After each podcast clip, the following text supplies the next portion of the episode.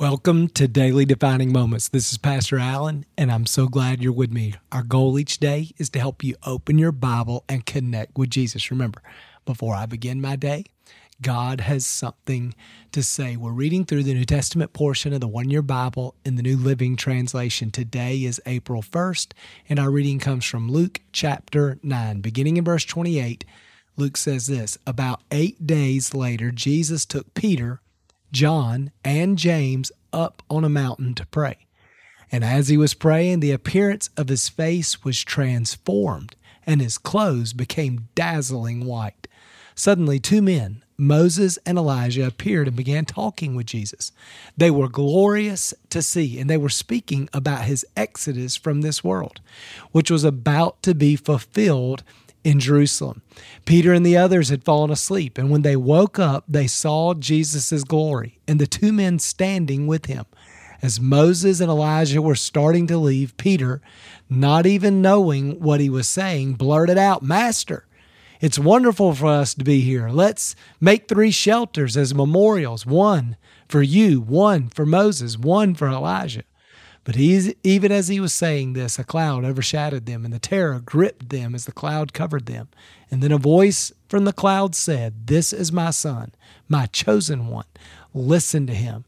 And when the voice finished, Jesus was there alone. They didn't tell anyone at that time what they had seen." They didn't tell anybody until after the resurrection. You know, often I've read this story, and I've really struggled to to know, what do I get from this story? What's this story really about? What does it say to me? Well, here's what I think is happening in the story. First, Jesus is facing the cross.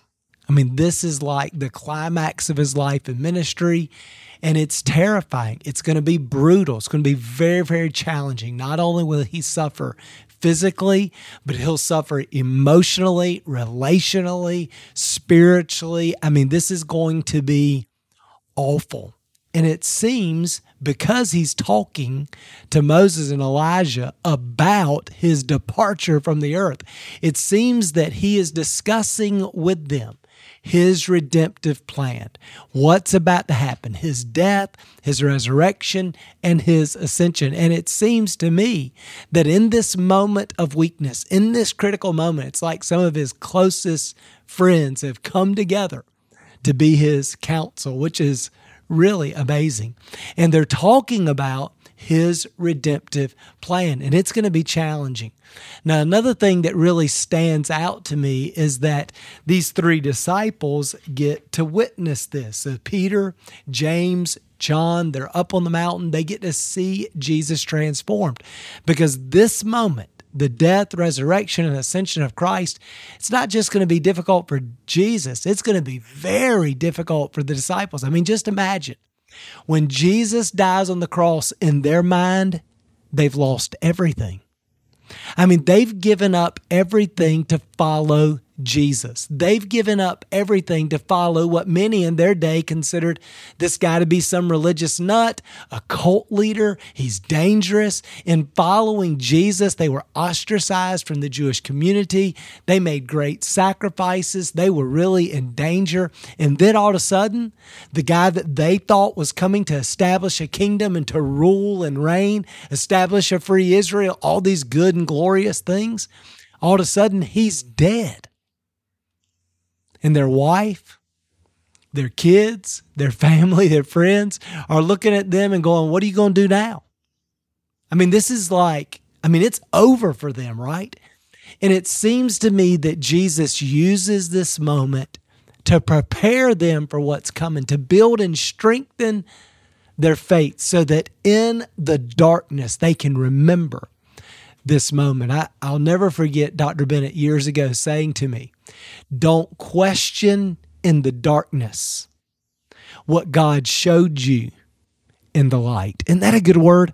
Don't question in the darkness what God has shown you in the light. Well, in the light, they see the glory of God, and it's going to carry them through the darkness. In this moment, there are three big things that happen. First, they see Jesus in all his glory. So before this moment, he looks like a man. In this moment, He's glorified. They see his glory, and it's beautiful, and it's overwhelming, it's majestic, it's there's power in it, right? And man, what a moment. Second, they see these two witnesses. So they see and, and hear, experience the witness of Moses and Elijah. And then third, they hear the voice from the Father. So there's this cloud, and they hear God the Father say to Jesus, "This is my son, and I love him, and you need to listen to him." And all of those things were building their faith and preparing them for the darkness.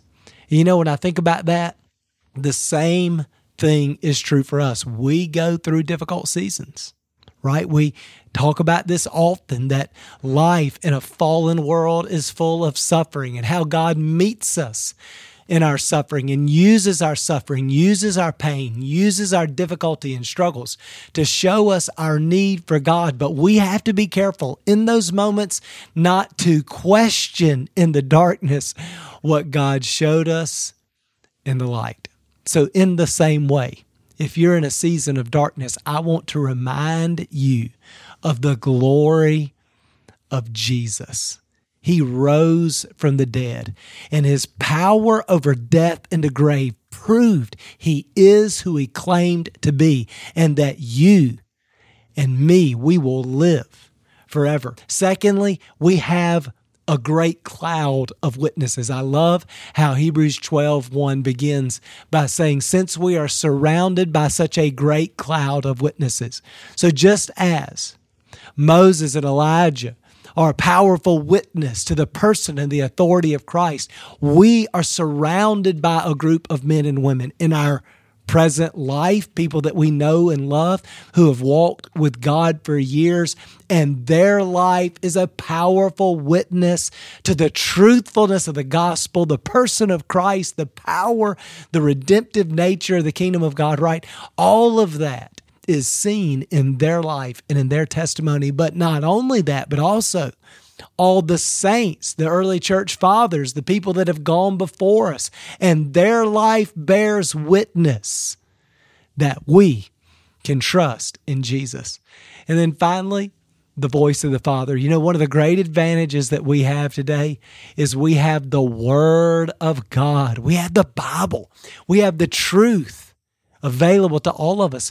All of us have Bibles on our phone. All of us have Bibles in our house. All of us have the truth, and we can build our life on the truth.